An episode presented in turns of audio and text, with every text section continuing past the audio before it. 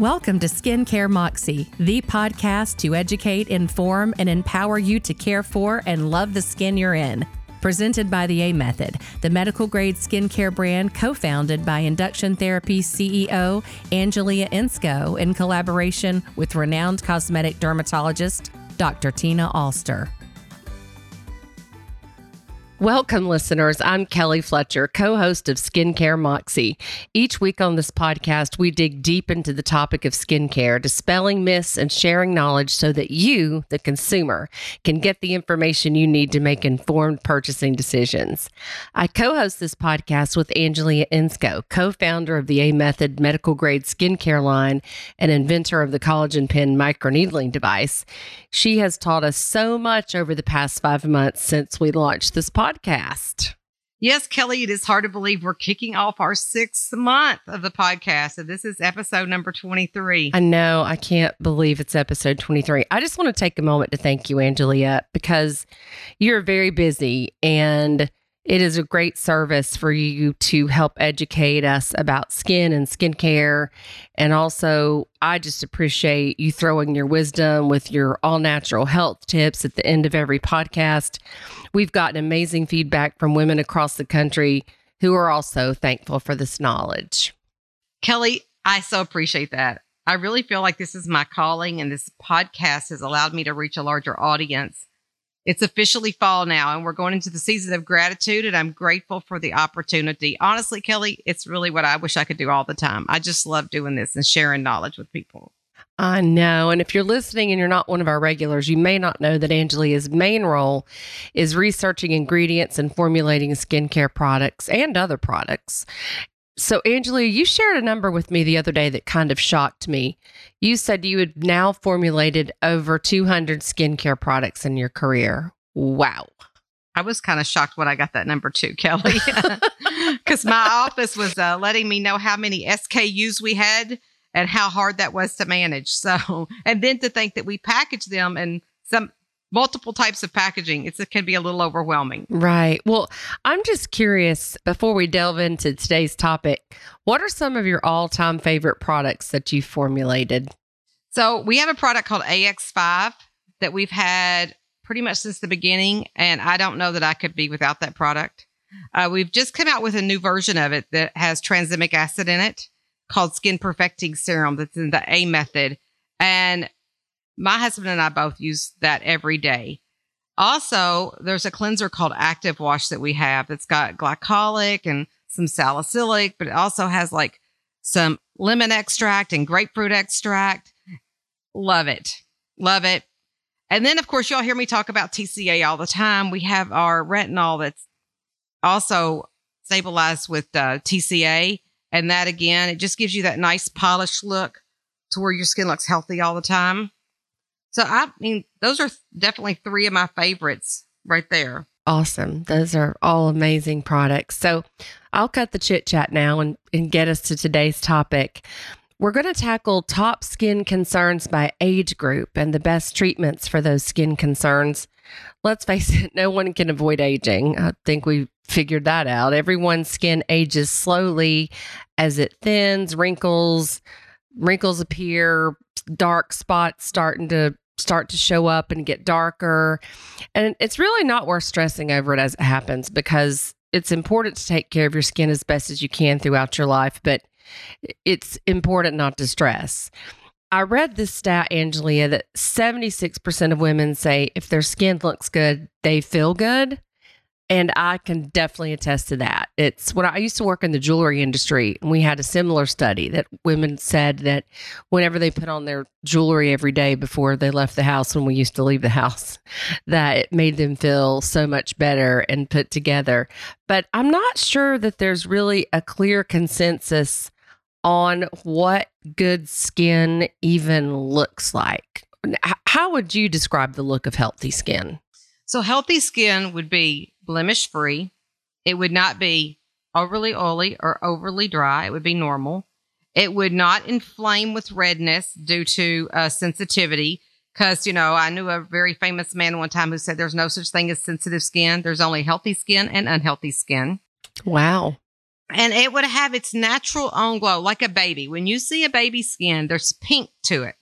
You know, it don't have dead skin cells setting on it to where it's dull looking. It's nice and pink looking.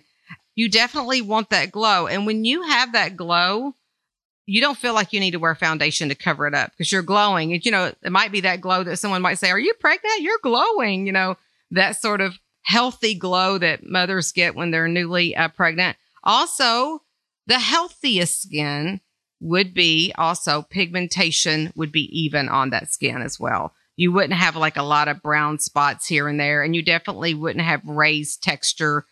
For instance, like seborrheic keratosis, that sort of things that have raised texture to them because then that looks uneven and it usually also has pigment with it. So all of those things can mostly be smoothed out and taken care of through a process. I tell people, didn't get there overnight. It's not going away overnight, but if you stay with us, we can get you there.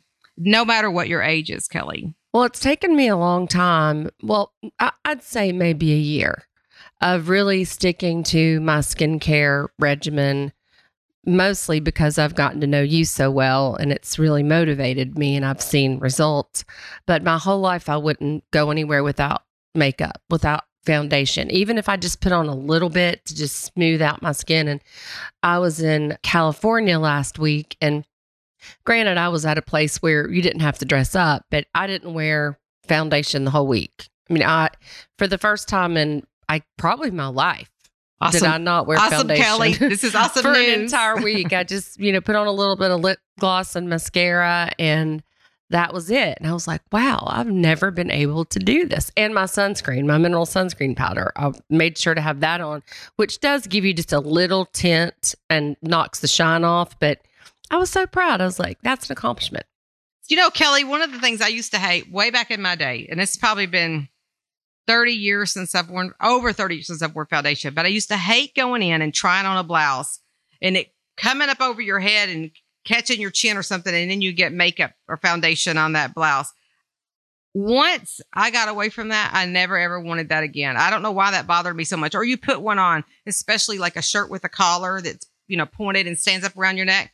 You get foundation all over it, and it just looks awful. And then you have to get it dry cleaned every time. I know. Yeah, I've been through that cycle. That's not cheap. So let's run the gamut by age group here so we can better understand the trajectory of skin health as we grow older.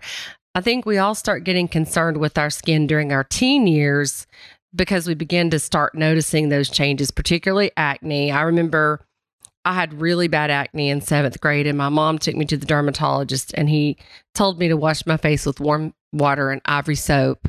And he gave me some kind of lotion to put on it. And that worked about halfway, but thankfully, science has come a long way since then. So, what are the top skin concerns for, mm, you know, other than acne? That's the obvious for teens. And what are the best products and treatment options for these issues for, for the teen ages? So for teenagers, they definitely need a good cleanser. One, most teens are very active and they're sweating. Even, you know, like in the winter months, they're inside, they're playing ball and doing all these things and sweating, and that creates bacteria and they need to get it off. So the first place to start is a good cleanser, okay, to get all that off. And it should be an antibacterial cleanser. So I would recommend one that has salicylic acid in it. You can also get them with benzoyl peroxide. That's a little bit more harsh. So I would start with the salicylic acid and see if that worked first. Then the next great thing for a teenager is a pad, like a toner pad that you can use on your skin to also get off the bacteria, especially like, let's say they're practicing ball at school. Well, they've sweated then. They don't want to wait till they get home to use a cleanser, but they could have these pads in a baggie or something in their backpack and wipe it off then to get that bacteria off before it starts setting in and building up the pustules and and bacteria that then erupts on the skin. And then once that's there, it's more bacteria. If you pop that and you don't have anything like salicylic acid and something right then to kill it, it's going to grow more bacteria, which leads to more breakouts. So those are, you know, some of the things we can go on to then things that can get left on the skin to treat it. But really, you're kind of fighting yourself if you just don't start with the cleanser first. You know, as a mom of, of a boy, I think it is so important because girls are a little bit more self aware in the teen years. Boys are just doing their thing. And my son got really bad acne and I tried to get him to clean his face and do things, but I didn't stay on top of him enough. And he ended up having to go on a very serious drug with side effects, Accutane. And so I think as moms, if we, if we have, you know, if you have a kid who's an athlete in particular, or just any, you know, kids are oily, try to get them using a cleanser and those those toner pads because that could save them from having to go on a major expensive drug with that has side effects. Yeah, try to get them a cleanser you can put in the shower because yes, remember, make it easy. Yes, they're probably not going to want to do an extra step. So if you could just put it in the shower, maybe at best you would get it to do, you know, them to do it while they're in there. Yeah, if you can get them to take a shower. well, hopefully. So, one thing I've noticed is that teens start paying attention to their skin health earlier these days, especially girls, like I said. And I'm sure it's because they live in a world where your face is always on social media, so it becomes a priority. But I've noticed that more and more skincare products are marketed to tween girls, and tween girls are defined as 8 to 12 years old. What do you think about that? Do you think there's any need for girls that young to do anything other than wash their face with water? So, Kelly, it is sad that girls at that age are worrying about all this. And, you know, I've read an article recently about how teen deaths went up when social media came on, suicides went up. So, because people, these girls see themselves as somebody out there who's posing, but they act like they just woke up looking like that. Now, every teen girl thinks they have to look like that. Here's the deal if they're going to wear foundation and things like that, then they got to take care of their skin like a grown woman who's wearing foundation and things like that because this stuff is getting in your pores. Once again, start with a cleanser. If you can only get your child to wash their face once a day at night is the best. Get it all off of there, all this bacteria and everything from the environment, the pollution, the foundation, if they're wearing makeup and that sort of stuff, get all that off and start with a clean surface. I would start with a non oily, potentially antibacterial moisturizer. Now, we have one of those at A Method. It's called H2 Biome. So it has a probiotic in it. It's not oily. And so it's just very light, but at least we're getting something antibacterial on there and hydrating. Because remember, all this washing in the foundation is taking away from their skin as well. There's one more thing I want to suggest is that mineral foundations are the only ones that do not build bacteria. So they need to use a mineral foundation or what they're doing is they're putting bacteria when they're putting it on and they're putting whatever back in there, their sponge or whatever. And that's just putting more bacteria on the skin and they're having to fight that. So they're usually using foundation to cover up, but then their foundation's got bacteria in it from wherever where they've touched it and everything. So if they can use a mineral, 100% mineral foundation, it will not build bacteria. So, if you use a mineral foundation, which I do, but I also use a brush to apply it, it's not getting bacteria every time because it's mineral based. That's right. Okay, because, you know, I've thought about that sometimes. Like, should I just be putting this on with my fingers because it's the same brush? And I do clean it, but I, I don't clean it nearly as often as I should. So, well, it, it's good to know that there is a, a time and a place for tweens and teens to be marketed to for skincare products because I'd always kind of taken the stance that it really bothers me when I go into a store and I see all these facial masks and products aimed at eight to 10 year olds. But if some of them start wearing a little bit of even blush at that age, then, like you said, they need to start taking care of their skin. Kelly, I'm seeing them wear full sets of nails on their nails. I yeah. Mean, if you start that at that age, man, you're not going to have a nail left. where do you stop? you're not going to have a nail left by the time you're 30. well, let's delve into our 20s, that decade when we think we have so many problems and we really have no idea, right? right. Talk to us about what 20 somethings are concerned about. Well, Kelly, one of the things you have to think at 20, most people are partying, right?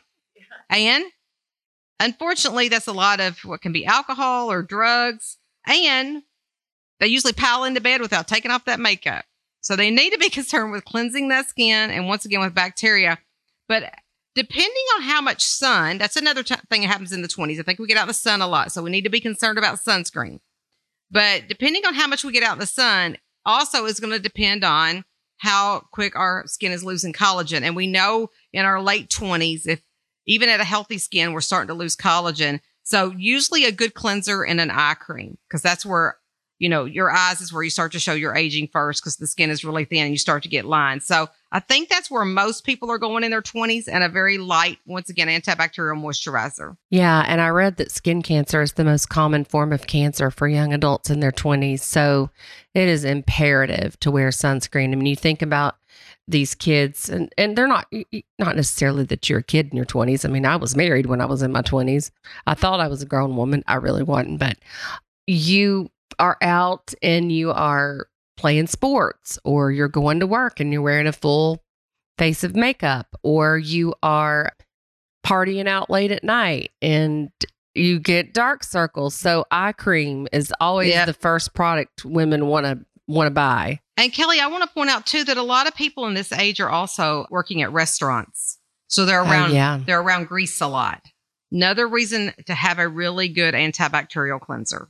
Okay, great. So lead us into our 30s. Um, I know they're key preventative years because the aging process really starts to speed up and reality reality starts to set in that we're not going to stay young forever. By the time we're 30, we should begin to start using a, a retinol, at least a low dose retinol and most likely something that helps us to exfoliate. And of course, we're adding on to what we already had. We still need to stick with our good cleanser. We need, still need to stay with our eye cream, but we need to have a good moisturizer that has some anti-aging properties in it or antioxidants. Once again, we're back out in that sun a lot. You got a lot of people in their 30s have got kids and they're out at ball games and stuff. So we want to stay with that and help use retinol to help keep stimulating that collagen because it's starting to slow down and it's better to maintain it than it is to try and go back and pick it up from ground zero. Right. If you can just keep the process going and actually train your body for that cellular turnover so you're continually producing collagen. I've read a lot about microdosing retinol and well, I haven't read a lot. I've read a little about microdosing retinol. It seems to be like a trending topic out there.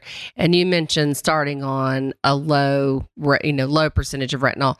What is microdosing and how should it be applied in our skincare regimens? Well, so let's take a retinol and let's say we think, oh, it's going to irritate us, or we've not used retinol. We want to introduce our skin to it before. We don't want to be, you know, red and irritated. So we could take our moisturizer that we have and just add like a drop of our retinol to it. Go a week or so, 10 days at the most, then add two drops. Eventually, you want it at least 50 50. And then you want to start going the other way to where there's more retinol, maybe and less moisturizer, to where you build up to that full strength. But that's microdosing. That's getting yourself used to it, you know, and it helps your skin build to tight, basically titrate to it so it don't get all irritated and inflamed at one time. So it's just like anything, you're just kind of working up the dose till you can tolerate a higher dose of it and still get great results. Right. Now, listen, I tell people all the time this you have to use retinol every day. So, you know, ideally, I use mine full strength every day. I realize there's some people who don't think they can, or they'll say, Oh, I'm going into the sun or I have a wedding, then microdose it at those times. But don't go without it. Retinol is food for your skin. How many days would you go without feeding your body a meal? Wow. So you just I just got a hand slap without you even knowing it because I do take little breaks altogether. Like I'll skip a night if I feel like I'm getting dry instead of microdosing. So I need what's a good way to microdose? Just use less and mix it with a moisturizer or something so you're breaking it up. Or maybe use less and put your moisturizer on or on top of it. Right. I mean, okay. you're you're used enough to it, Kelly. I don't think you have to just like really low, low microdose but you may want to just do extra hydration on top of it. Maybe go from 1% to a half percent. Yeah. And don't, let's not forget, we're moving into winter. It's going to start getting drier. That has nothing to do with retinol. That is the climate that we live in. So we have to obviously add more moisture during that time. A great thing to add is a hyaluronic acid. Hyaluronic acid binds 100 times its weight in water. Now, in the winter, okay, there's no water out there in the humidity. There's, you know, like right now it's humid the out here. It's been raining. Yeah. So you need to put a moisture on top of it to help bind that humectant in. Okay. Good advice. So What about the 40s? So, this is when I really started to take medical grade skincare seriously, and I really wish I'd have started earlier. That's what everybody says. So, in the 40s, you know, you're definitely going to want to be on retinol, and preferably you want at least a 1% retinol at that point. You want a great eye cream. You may even want one with retinol around it. And a lot of what you need in your 40s is going to depend on what did I do in my 30s? How much am I trying to correct or am I trying to maintain? So, you know, you're going to want your sunscreen, obviously. Uh, we're, we're depleting collagen all the time. And at 40s, we're not making it like we used to. So anything we can do to stop the collagen degradation, which sun is one of those things that degrades collagen and free radicals. So if we could use uh, like an antioxidant serum along with that too, that would help prevent some of those damages that are happening. And I really think that for me in my 40s is when I started having to address hyperpigmentation because you these little spots come out that have been there all along. Kelly, it's because you didn't do what you needed to do in your 20s and 30s. Yes, exactly. And that's what we're trying to keep from happening to other people because we didn't know then. Like you said, technology's come a long way, right? Yes. Well, it's really interesting to me because I really had a very pronounced dark spot hyperpigmentation on my right cheekbone and it is completely gone. Like you can't see it at all. So, oh. and I also had one above my lip. Mm-hmm. Gone. So, the stuff works, y'all. The it, A method. It does work. It's you know, it's good to to change how you think and sometimes instead of telling yourself you look old, tell yourself you look a little different. We got to remember we can still have healthy, beautiful skin as we age. Yes, Kelly, you can. You know, I get stopped all the time. And people ask me about my skin because they just can't believe I don't have on foundation. But yet you can just kind of tell. You know, I think not wearing foundation is part of what's helped keep my skin healthy. It can breathe. Right. Yeah, that's a good point. So let's go on into the 50s age demographic, which is my age demographic. And my age demographic. In your 50s, a lot of things continue with issues that already need to be treated. And probably at this point, some of us are thinking about or have already had laser treatments, chemical peels, microneedling, so definitely some of those in office treatments can help boost what you're doing at home so you get a little bit more bang for your buck. And it, what you're doing at home helps to drive that elasticity and that collagen that those treatments in the office do and vice versa. But you won't get near the benefit out of those treatments if you're not doing it the right home regimen, at home regimen. So I want to go back to we need a good cleanser, the stronger retinol as we can handle, great antioxidant serum and moisturizer because in our 50s, you know, we're probably experiencing a little bit more dryness depending on where you are with your hormones and a great eye cream. Let's don't forget too, Kelly, we need to be treating our neck and our decolletes. Oh, and those the cra- back of our hands and those arms. Yes, no. so they don't get crepey. A lot of things that you're using on your face, you can put on the back of your hands. Like when I put my retinol, I put it in my hand and I put it on my face, and then I take and I rub it on the back of my hands and I rub those together. So a lot of what you're doing can be done simply that way, just by taking what you have left over that you've applied to your face and rubbing the back of your hands together with it on there. What about menopausal changes in skin? Because in your 50s, that's when most women are either already going through menopause or are suffering from the worst menopausal symptoms. What does menopause do to your skin? Well, menopause can really help to depletes your collagen. It's really drives your hormones, you know, drives a lot of your aging process of your whole body. And also, you can definitely see your skin begin to dry out more, which the less collagen there is in your skin, the drier you're probably going to be. Okay. You need to think about that because that's it's all that. about collagen, collagen and retinol. If they're two big takeaways from this podcast, it's collagen and retinol. and good cleansing. And good cleansing. And never go to bed with your makeup on. Never go to bed without cleansing. People ask me all the time, Kelly. I mean, I get this question at least once a week. Some weeks I get it many more. Angelia, can I not just cheat on a cleanser and, you know, not just use something like off the shelf at Walgreens or whatever? And here's what I say to that the cleanser is laying the foundation, the palette for what you're going to put on there. So think of it like a piece of art. Can I get me a nice, beautiful canvas board to paint that on? Or do I want to take out a rumpled, crumpled piece of construction paper? yes, and paint that on. So it is important. And I'm not saying there's not good cleansers out there. I'm not saying that at all. I'm saying that it is important that you get a good cleanser. Please don't use regular soap. You're really defeating yourself. But to get a good cleanser and, you know, clean that surface so when you put everything on, your skin is ready to accept it better and you get maximum efficacy out of what you're putting on. That's why it's so important to research and read the labels. We read labels on food products. We rarely ever read labels on skincare products. It's just we just haven't been trained to do it, but it's it's a new day and I think as consumers we are starting to learn and it's a big point of this podcast is to understand what what is in these products and learn how to read the labels and what it all means. So it's more of the same in the 60s, 70s and beyond, right? Yes, it is. So everyone ages differently in many cultures, aging is celebrated, and older women are viewed as beautiful and full of women. In American culture, I feel like the older we get, the more invisible we get. that is very true, and that's sad because you know, our older, the older we are, the more wise we are. Yep, and we are here to empower you all to be healthy, not perfect. That's the that's the operative mission here. So so, you know, when I started prepping for this episode, I thought, hmm, I hope we're going to give listeners enough fresh content today. But I must say, this has been a hugely informative episode. I've really enjoyed it. I think it's so important for us to think of our life as a journey.